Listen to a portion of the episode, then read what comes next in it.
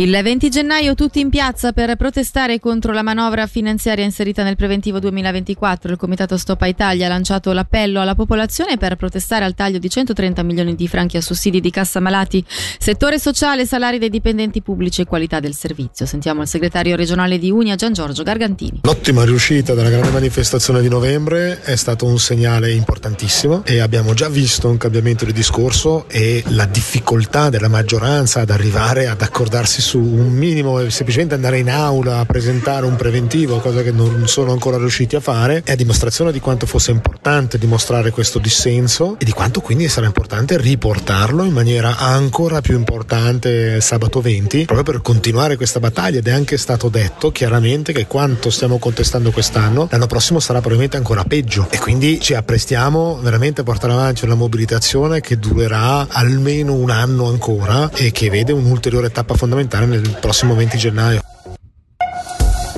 Il progetto nel Canton Svitto aiuterà a sgravare il Ticino in tema di accoglienza, è quanto dichiarato da Norman Gobbi in vista del nuovo centro federale che fra sei anni potrà accogliere fino a 170 richiedenti asilo ad Art, come comunicato oggi dalla Segreteria di Stato della Migrazione.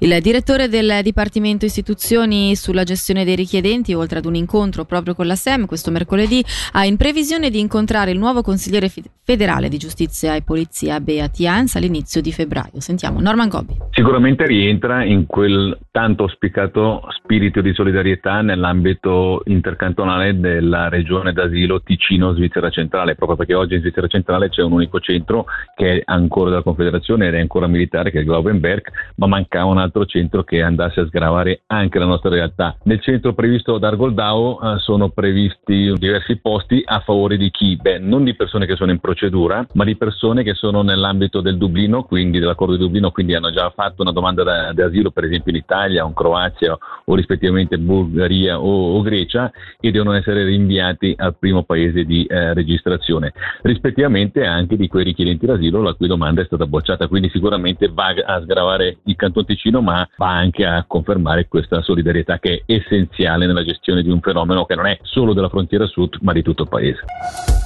Elezioni comunali il PS tramite la sezione di Paradiso ha fatto sapere che correrà con i Verdi. Questi ultimi saranno rappresentati da Walter Bormolini ed Enzo Rigato, mentre i socialisti dall'uscente Marco Foglia e Fiorenza Canetta. E dalla redazione per il momento è tutto, prossimo appuntamento tra meno di un'ora.